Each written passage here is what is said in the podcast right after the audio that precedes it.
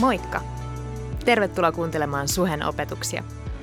Me toivotaan, että näistä opetuksista voisi olla hyötyä sun elämässä ja arjessa. Muistathan, että sä olet aina tervetullut meidän tilaisuuksiin. Osoitteet ja kellonajat ja lisätietoa muutenkin meidän seurakunnasta löydät osoitteesta www.suhe.net. Mutta nyt opetuksen pariin. Ihana nähdä teitä kaikkia. Oi että, vappuna, upeata. Mä sain tosiaan kunnian jatkaa meidän Tabu Saarna-sarjaa. Ja mä ajattelin, että aloitetaan semmoisella kivalla tarinalla, koska se on aina parasta. Ja, ja näin myöskin, kun on kevättä rinnassa, niin otetaan semmoinen aihe, mistä välillä on vähän haastava puhua näin tabujen kunniaksi, eli vanhat treffit. Heti kaikki nauramaan, en ymmärrä minkä tähden. Mutta kymmenen vuoden takaa yhdet treffit, mitkä oikeastaan opetti tämän päivän tästä saarnan aiheesta, siitä, että miten me voidaan puhua vaikeista asioista, niin mulle erittäin jotenkin tärkeän läksyn ja semmoisen upean todistuksen siitä, miten se voi onnistua. Kaikki alkoi miettimään, että mitä sillä treffillä oikeasti tapahtui, että tapuja ja vaikeita aiheita ja tilanteita. Niin oli kyseessä toiset treffit, ja monihan silloin jo haluaa ehkä vähän tutustua, että kuka tämä henkilö nyt oikeasti on ja mitä se ajattelee ja tälleen. Ja no, mä oon teologi, tämä toinen oli filosofi. Me ei olla ihan normaaleja tyyppejä, täytyy kertoa. Eli toiset treffit ei ollut sellainen, että mennään nyt vähän kävelemään ja jutellaan pikkasen vähän, että minkälaisista taloista voisi unelmoida tai näin, vaan me juteltiin viisi tuntia kahvilla tiukkoja kysymyksiä. Ja meillä oli kevyt kahden tunnin keskustelu homoudesta. Ihanan helppo aihe, ei tule mitään tabun tunteita tai kiusallisuutta mitenkään ilmaan kellekään. Varsinkaan kun me tajuttiin, että mä olin konservatiivi ja hän oli liberaali. Oh, mitä tässä tapahtuu? Mun elämän paras keskustelu tästä aihepiiristä. Ja kuinka koska meillä oli keskinäinen kunnioitus. Me haluttiin kuulla, mitä toinen aidosti sanoi ja tarkoitti, ymmärtää syvemmin, mistä toisen ajattelussa oli kyse. Ja myönnetään se, että jos on hiukan ihastunut, se voi auttaa tässä. Sä katsot toisen nappisilmiä ja silleen, se sanoo jotain tyhmää, sä oot valmis antaa sen anteeksi ja kuuntelemaan. Mutta se ei tietenkään toimi aina, vaan kun tulee tarpeeksi haasteita, niin se alkuihastus vähän haastetaan.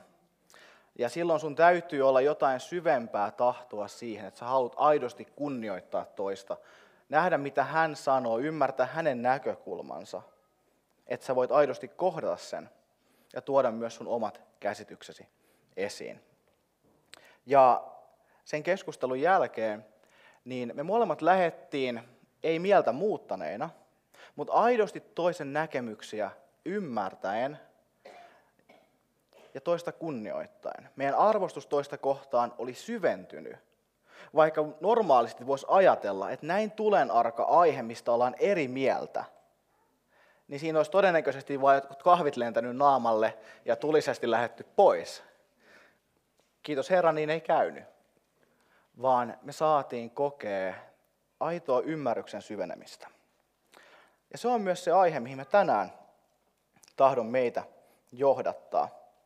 Huonnas upeasti aloitti viime viikolla vieden meitä syvemmälle siihen, mistä tabuissa on kyse. Koska kaikillahan meillä on se joku mieltä kutkuttava aihe. On se sitten vähän raha ja ura, seksi, mitä tahansa, mikä meitä jotenkin laittaa vaan niin ajatukset hyrräämään. Mutta ne on vain yksittäisiä aiheita, jotka voi olla tabuja meille, ja jollain toisella voi olla eri. Mutta Juan astui siihen ytimeen siitä, että mistä se, että jokin asia on tabu, syntyy. Hän puhui synnistä. Kuinka synti on se, mikä erottaa meitä ja saa meidät lakkaamaan keskustelusta, pelkäämään ja ottamaan asioita esille. Ja tänään me halutaan löytää rohkeutta, totuutta, voimaa ja suuntaa, että me voidaan tarttua vaikeisiin aiheisiin, Me voidaan tehdä se semmoisella tavalla, joka on rakentava, eteenpäin vievä. Me voitaisiin yhdessä kasvaa totuuden tuntemisessa ja sen todeksi elämisessä rakkauden keinoin. Koska jos me mietitään, niin mitä me kaikki halutaan keskusteluilta. Monenlaisia asioita, mutta olisi kiva, että se voisi lähteä jonkinlaisesta kunnioituksesta ja aitoudesta.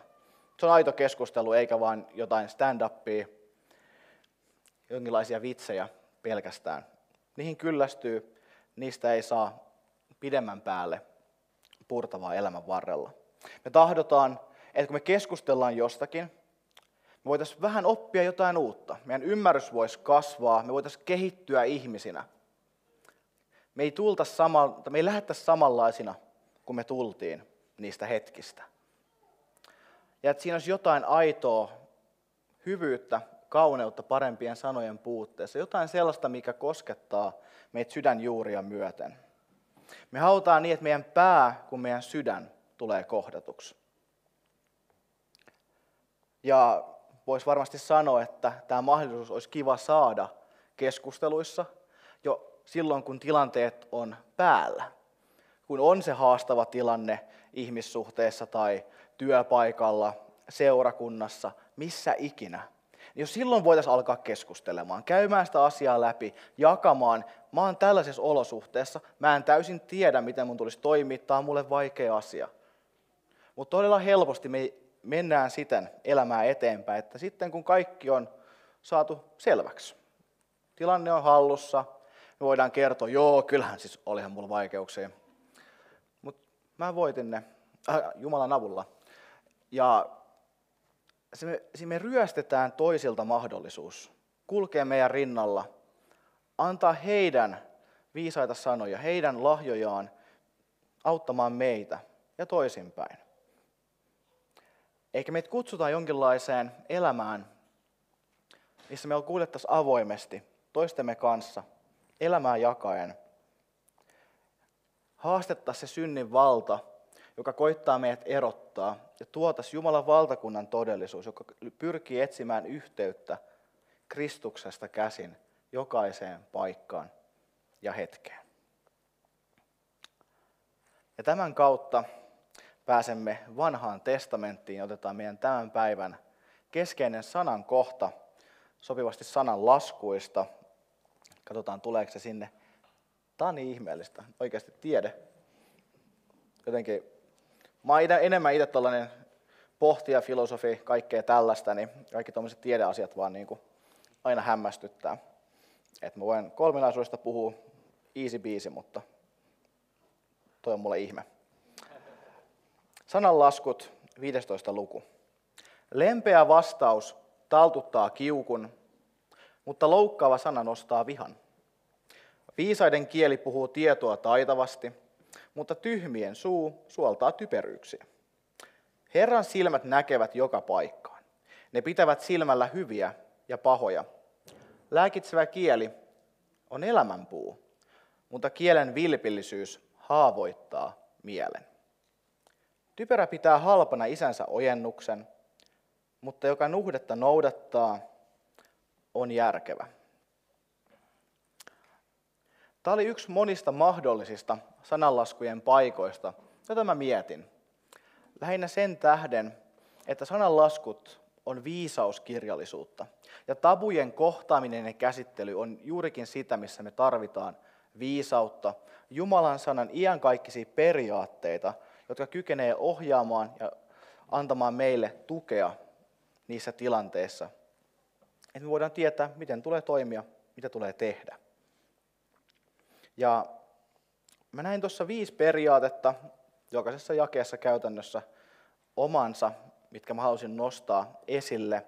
Ja nämä on sellaisia, mitkä vähän väliä raamatun läpi nousee ja auttaa meitä niin jäsentämään sitä, kuinka meidän tulisi elää, jos me halutaan löytää keinot ja voimat, viisaus tabujen kohtaamiseen, haasteiden kohtaamiseen.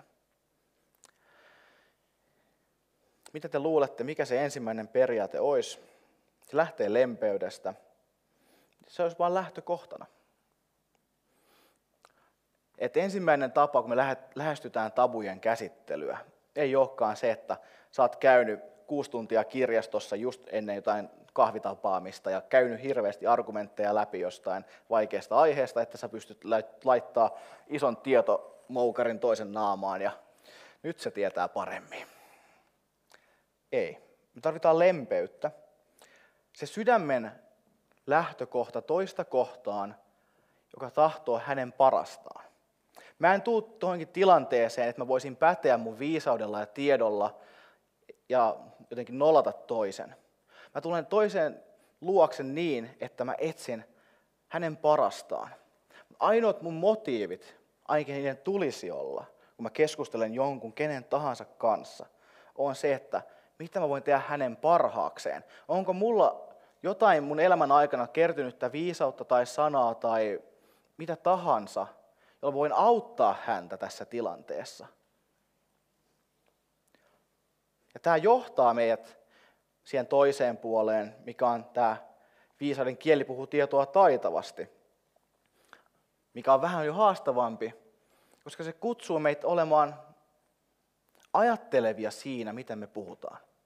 Ei vaan antaa niin syljen tuoda mitä tuodakseen ja puhutaan kaikki, mitä mieleen pälkähtää, vaan mietitään, kun siinä on jokin asia, niin mitä me itse oikeasti ajatellaan siitä ja vastataan sen mukaisesti. Te olette varmasti ollut kaikki niissä keskusteluissa mukana, missä joku alkaa puhumaan, ja sä et enää kuuntele, koska se on mietit, mitä sä haluat sanoa. Okei, osa naurahti, inhimillisiä, osaavia, mua parempia ihmisiä. Mutta se on se todellisuus, että me helposti aletaan jo miettiä sitä, että meillä tulee tunteet ja muut, ja halutaan lyödä meidän ajatukset siitä läpi sen sijaan, että me kuunneltaisiin ensin toinen, pyrittäisiin vastaamaan hänen siihen tilanteeseensa taitavasti, lähdettäisiin keskustelemaan ja näkemään, että sekin on eräänlainen tanssi. Siinä on vuoropuhelu, kanssakäyminen. Ja mielenkiintoisesti, jos palataan siihen sanalaskujen kohtaan, siinä on tämä Herran silmät näkevät joka paikkaan. Ne pitävät silmällä, silmällä, silmällä jo, hyviä ja pahoja. Se oli mun mielestä tosi mielenkiintoinen, koska se ei ole sinänsä tämmöistä, että no kuinka me käsitellään vaikeita asioita, vaan se antoi siihen keskelle tällaisen fokuksen siitä, kuinka Jumala näkee. Kuinka Jumala kaikki niihin keskusteluihin, hän tuo semmoisen mittapuun. Hän osaa sanoa, mikä on hyvää ja pahaa. Hän tarkastelee niitä tilanteita. Hän antaa siihen ne kehykset, joiden varassa me voidaan toimia. Et se ei ole vaan se, että no musta tuntuu tältä ja toisesta tuntuu tolta, vaan kyse on siitä, miten Jumala näkee tilanteen, koska hän on ainoa todellinen, joka kykenee näkemään kaiken oikein ilman mitään puolueellisuutta. Sen jälkeen tämä periaatteet jatkuu tällä lääkitsevällä kielellä, joka on elämän puu, kun taas kielen vilpillisyys haavoittaa mielen. Ja tämä palasi ensimmäiseen periaatteeseen. Halutaan pyrkiä toisen parhaaseen.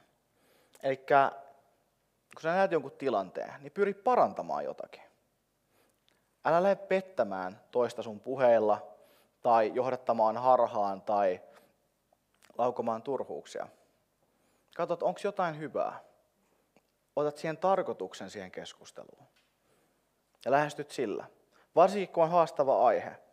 Niin ei vaan se, että okei, okay, mä lyön mun kantani läpi. Vaan miten mä pystyn auttaa tuota toista näkemään sen mun pointtini. Onko joku tapa, miten mä pystyn sen sanoittamaan. Ja ollaan tässä kaikessa fiksuja, koska vain typerä pitää halpana isänsä ojennuksen, mutta joka nuhdetta noudattaa, on järkevä. Me ei tiedetä kaikkea, Jumala tietää, mutta me ei. Me ollaan ihmisiä, me ollaan vajavaisia ja sen tähden meillä on mahdollisuus oppia jotakin. Keneltä tahansa mun uskoakseni. On potentiaalinen mahdollisuus ainakin siihen. Joten on järkevää kuunnella, olla valmis semmoisella nöyrällä mielellä, mitä näillä toisilla voisi olla mulle annettavaa. Noin on noin keskeiset periaatteet, ja mä haluaisin pariin niistä tarkemmin syventyä tänään. Ja tämän myötä me päästään ensimmäiseen korintolaiskirjeeseen. Katsotaan kuuluisaan rakkauslukuun. Ja se sopii, koska lähdettiin kuitenkin treffeistä liikkeelle. Ja kun luetaan tätä, niin miettikää, että mitä me nähdään rakkauden olevan. Pohti, niin kuin, kiinnittäkää siihen huomiota. Rakkaus on pitkämielinen, rakkaus on lempeä. Rakkaus ei kadehdi, ei kerskaile, ei pöyhkeile, ei käyttäydy sopimattomasti, ei etsi omaa etuaan, ei katkeroidu. Ei muistele kärsimänsä pahaa, ei iloitse vääryydestä, vaan iloitsee yhdessä totuuden kanssa. Kaiken se peittää, kaikessa uskoo, kaikessa toivoo, kaiken se kärsii. Rakkaus ei koskaan häviä, mutta profetoiminen katoaa, keillä puhuminen lakkaa ja tieto katoaa. Mä muistan joskus aikanaan, uh, isän kanssa juteltiin tuosta kohdasta. Se oli tosi hauska, koska uh, isä laittoi niinku sen haasteen, että laitapa oma nimi ton rakkaussanan tilalle. Sitten tulee aika huvittavaa luettavaa, kun alkaa itsensä laittaa siihen, että Henri on pitkämielinen, lempeä, ei kadehdi. Ja aika nopeasti sä huomaat jokainen meistä, että joo, tämä ei toimi tämä lista tälleen. Mutta on toinen nimi, johon se sopii aika hyvin. Jeesus. Sen kanssa toi lista alkaa puhutella aika väkevästi erilaisella tavalla. Mutta mä kysyin, että mitä me nähdään rakkauden tässä kohdassa olevan. Ja näyttääkö se sellaiselta väkevien mm, tunteiden huumalta tässä olosuhteessa? Mun mielestä ei. Ja sinne ei myöskään käytetä sitä romanttisen rakkauden sanaa, mikä on eros kreikan kielessä. Siellä puhutaan agapesta, Jumalan rakkaudesta, itsensä antavasta rakkaudesta, perimmäisestä rakkaudesta. Siitä rakkaudesta, jonka Jumala haluaa meidät täyttää, minkä kaltaisuuteen Jumala tahtoo meitä muovata.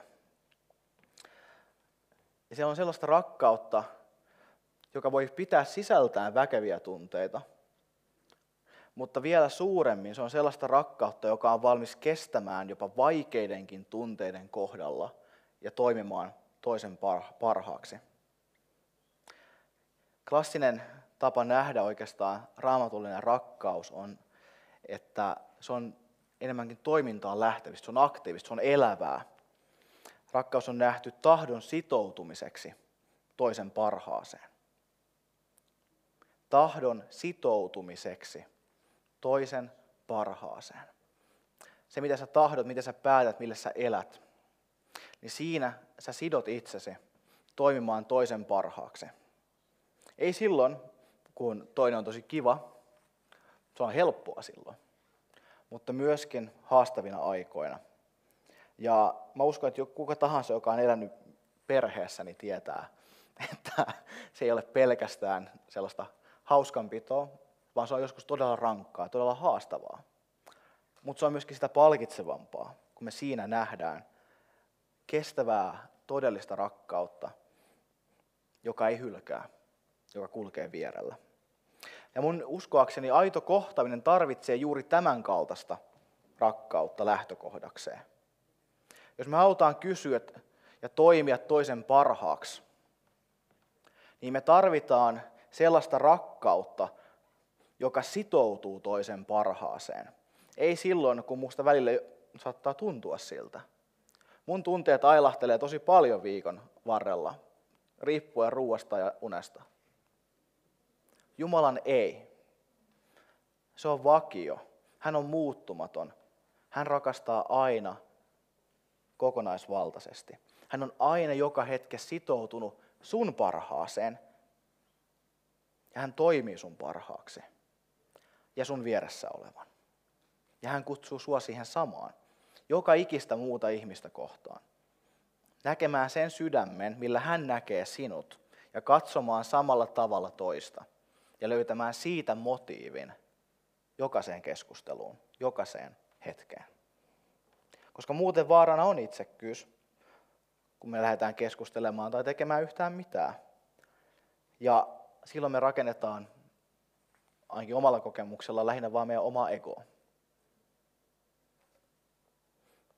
Tämä tabusarja ei ole helppoa. Rakkaus ei ole todellakaan helppoa. Mutta se on parasta. Se on mielettömän upeaa. Me lähdetään kulkemaan syvemmälle Jumalan rakkauden tuntemiseen, mikä haastaa meitä näkemään, keitä me aidosti ollaan. Tuomaan se valoon, keskustelemaan yhdessä siitä ja antaa Jumalan muuttaa meitä hänen kuvansa kaltaisuuteen. Hänen poikansa kaltaisuuteen. Mennään seuraavaan kohtaan, joka on Jesajan kirjasta. Hypätään takaisin vanhaan testamenttiin. Yes. Ja se toinen pointti, missä äsken puhuttiin rakkaudesta, niin nyt puhutaan totuudesta. Ne tarvitaan aisa pariksi keskenään, että no, ylipäätään oikein mikään pystyy toimimaan, pelittämään hyvin. Näin sanoo Herra, joka on luonut taivaat. Hän on Jumala, joka on muovannut maan ja tehnyt sen. Hän on asettanut sen lujasti paikoilleen.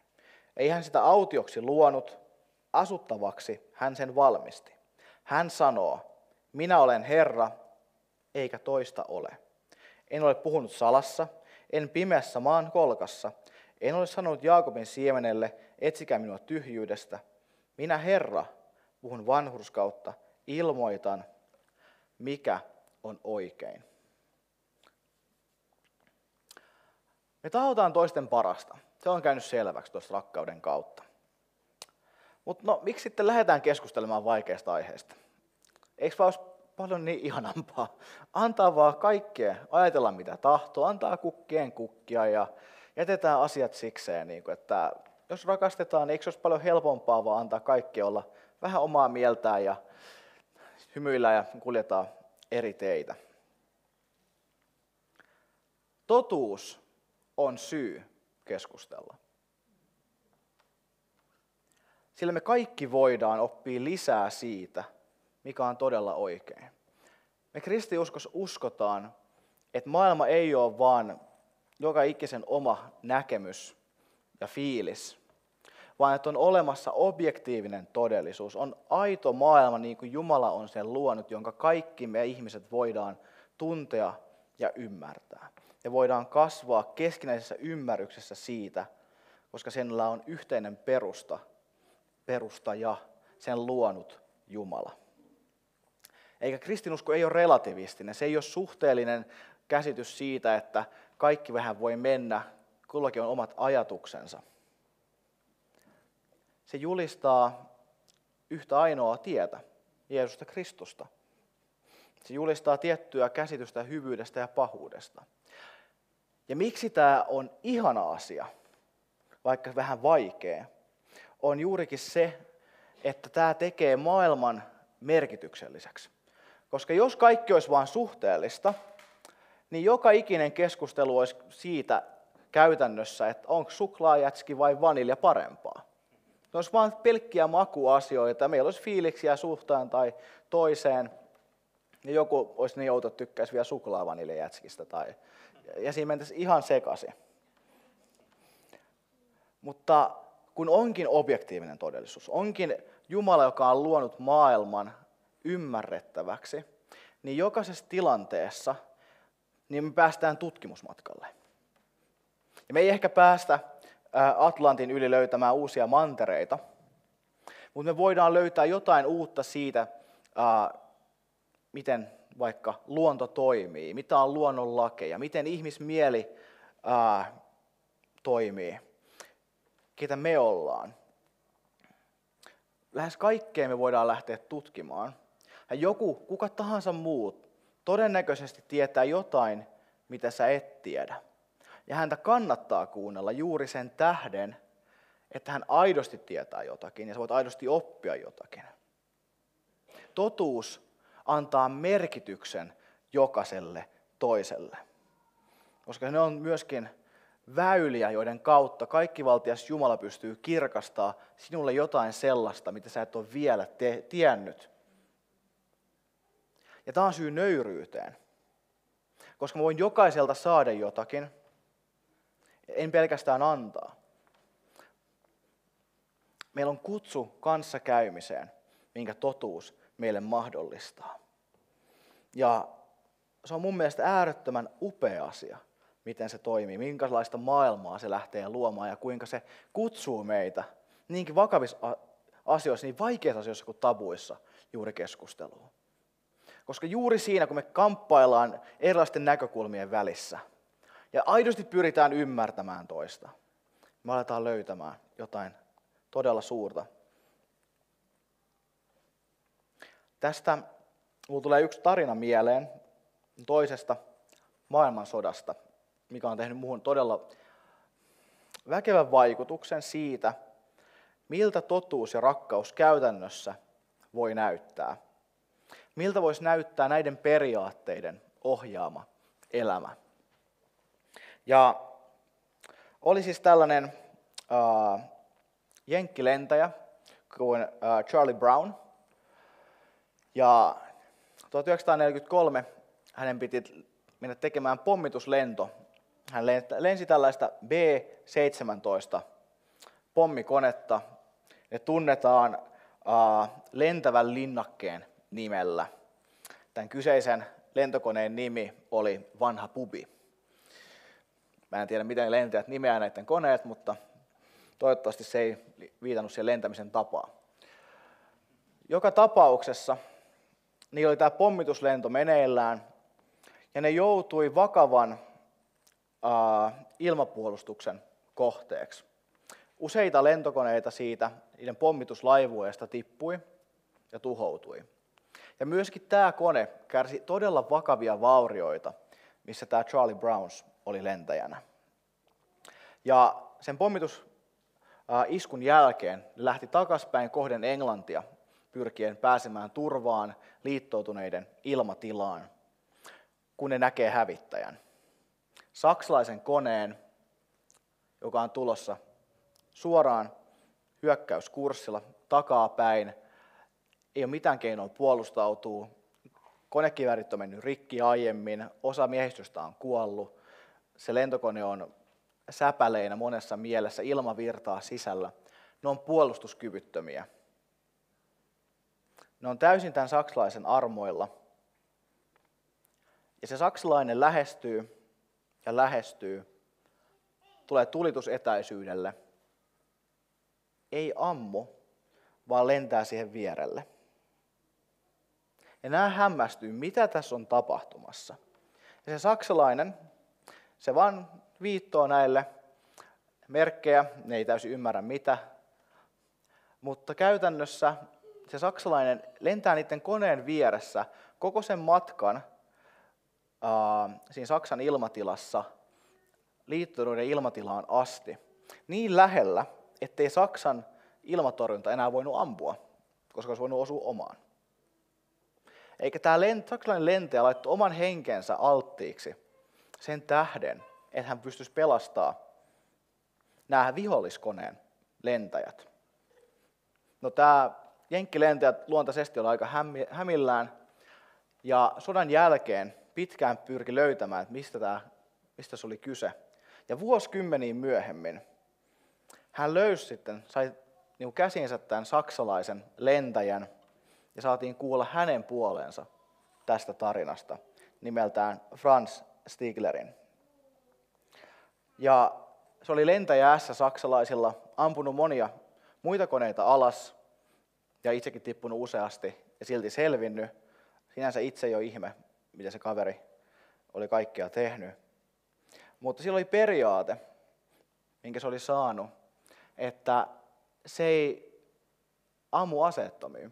Se ei, se ei, se ei teurasta tai surmaa ketään, joka ei pysty taistelemaan. Jos ei ole sotatilanne ja taistelu siinä, niin hän ei silloin ammu, koska se olisi käytännössä niin kuin hengenvaarassa olevan ihmisen vaan surmaaminen.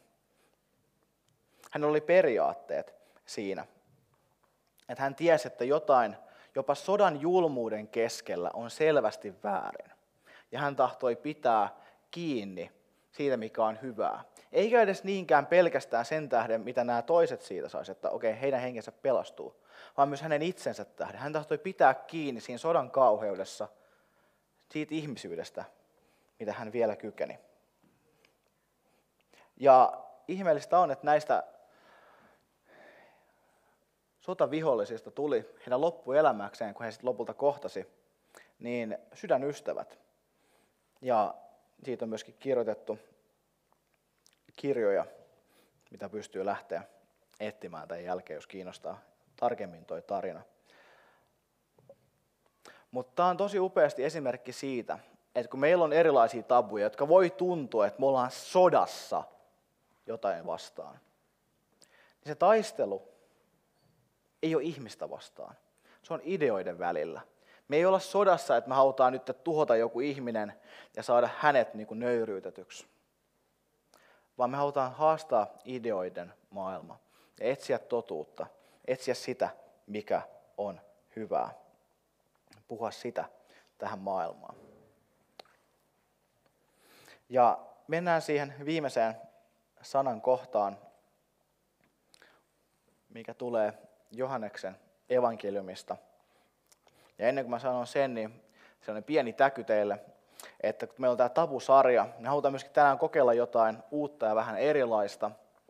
Nimittäin tähän saarnan loppuun, ennen kuin jatketaan ylistyksellä, niin me annetaan mahdollisuus teille antaa joku kysymys tai kaksi, koska me halutaan lisätä vuorovaikutusta. Saada meidän keskinäistä keskustelua käyntiin. Niin jos tässä on ollut jotain, mikä on herättänyt mielenkiinnon tai tahdon tarkennusta, niin olkaa nopeita viittaamaan, kun siihen tulee mahdollisuus. Ensimmäinen saa vastata ihan kuin koulussa. Johanneksen evankeliumi. Todellinen valo, joka valaisee jokaisen ihmisen, oli tulossa maailmaan. Maailmassa hän oli, ja maailma oli hänen kauttaan syntynyt, mutta maailma ei tuntenut häntä.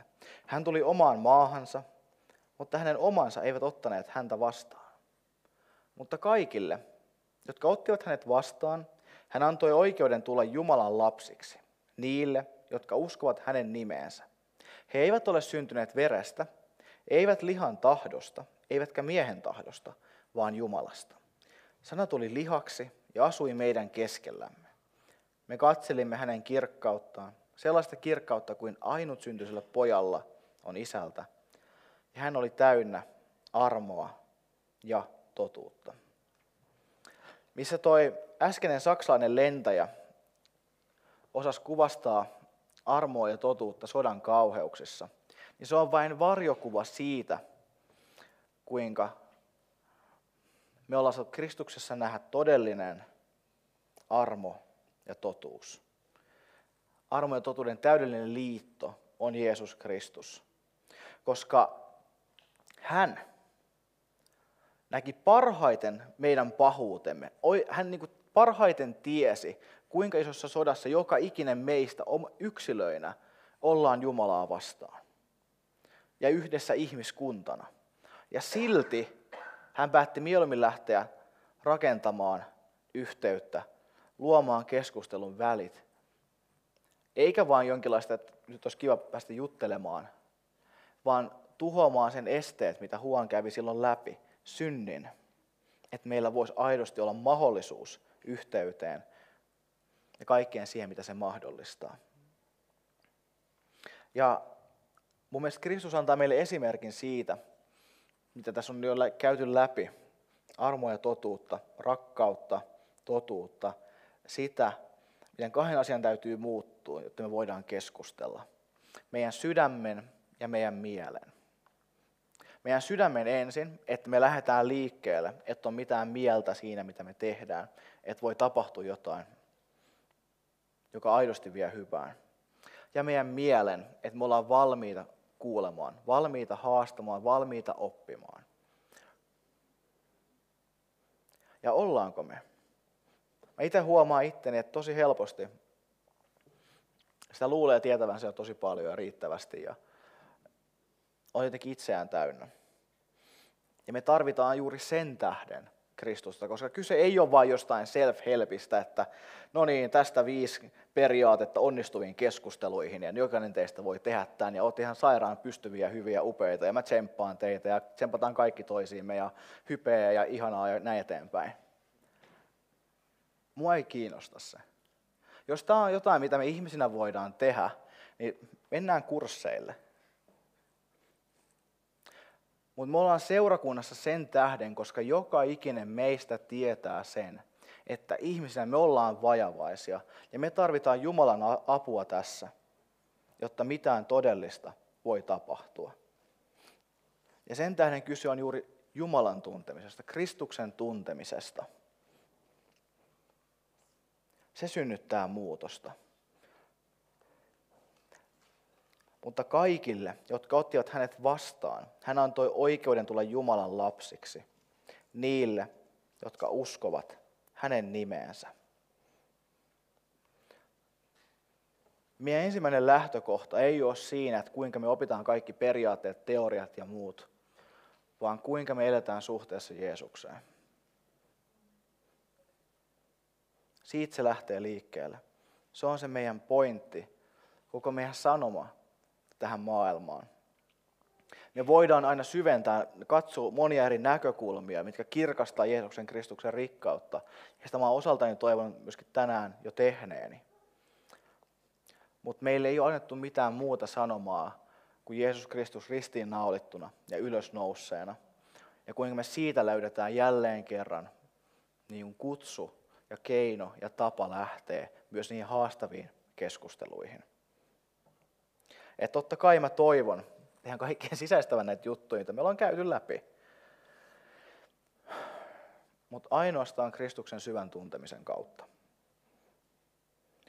Ei mennä omavoimaisesti eteenpäin, vaan mennä eteenpäin Jumalan iankaikkisesti kestävän valtakunnan tavoin. Jeesuksen kanssa, hänen kanssaan kulkien. Sitä mä toivon, että voisin nähdä jokaisen täällä olevan elämässä. Olli nousee tässä pystyy. Hän on Olli. ja meillä on mahdollisuus kysymykseen kahteen, jos tässä on noussut jotain ajatuksia mieleen. Ja nämä on aika sellaisia helposti pysäyttäviä asioita.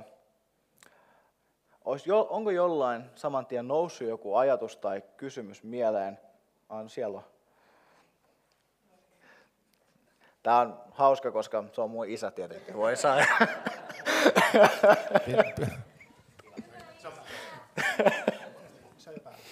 Onko tämä päällä? On, on, okei. Okay.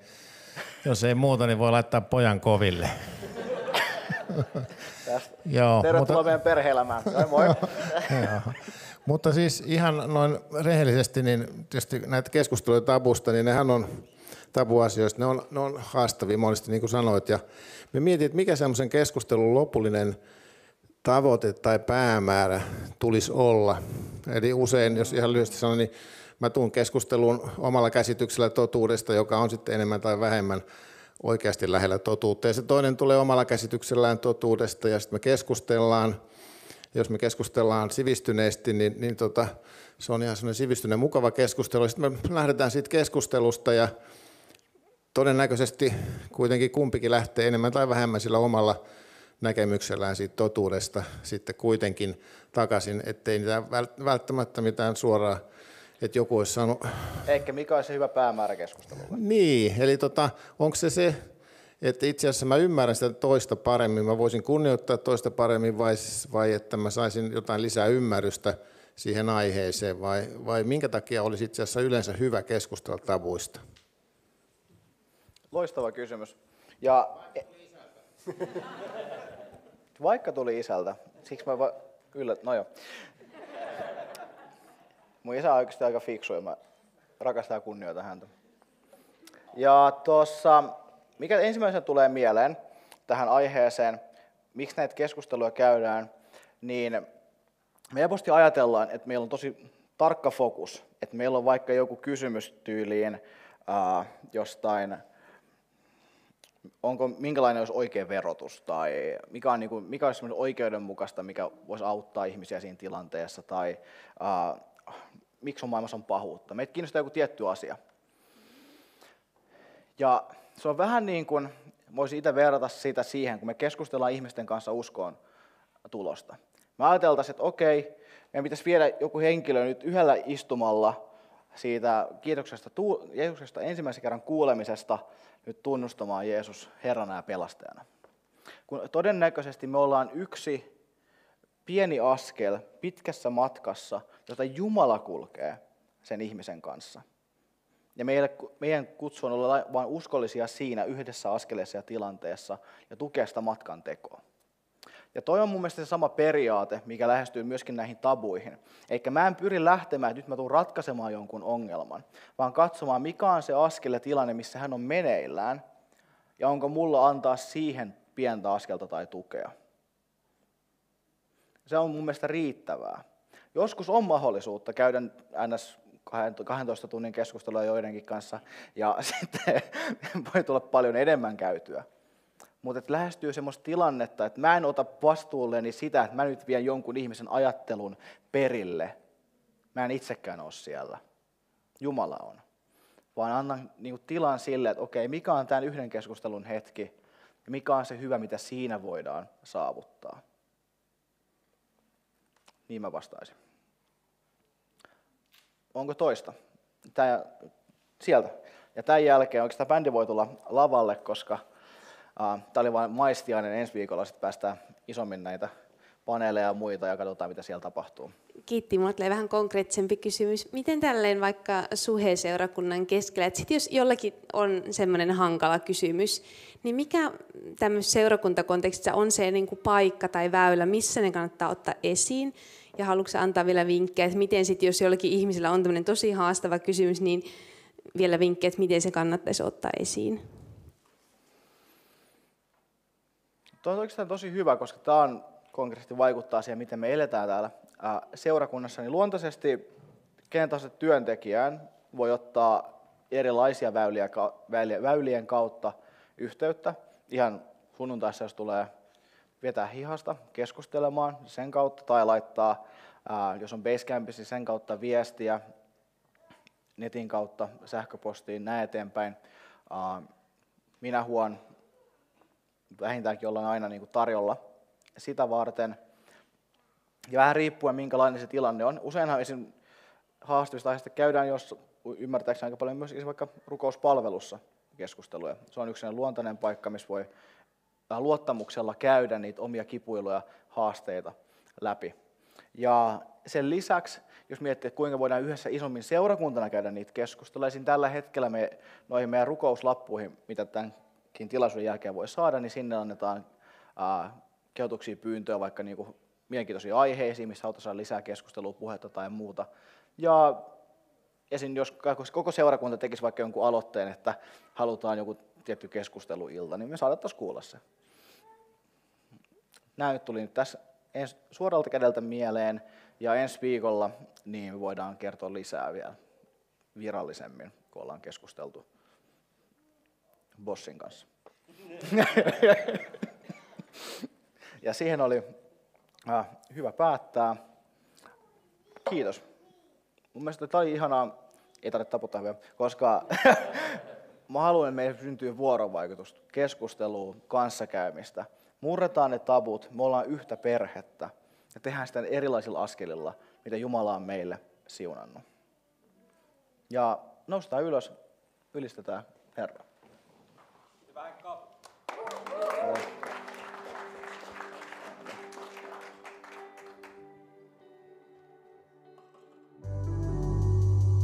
Kiva, että kuuntelit. Ota rohkeasti yhteyttä, jos haluat tietää suhesta lisää. Sä löydät meidät Facebookista ja Instagramista nimellä Suhe-seurakunta. Jos haluat olla tukemassa Suhen toimintaa taloudellisesti, siihen löydät ohjeet kotisivultamme osoitteesta www.suhe.net. Nyt hyvää viikonjatkoa!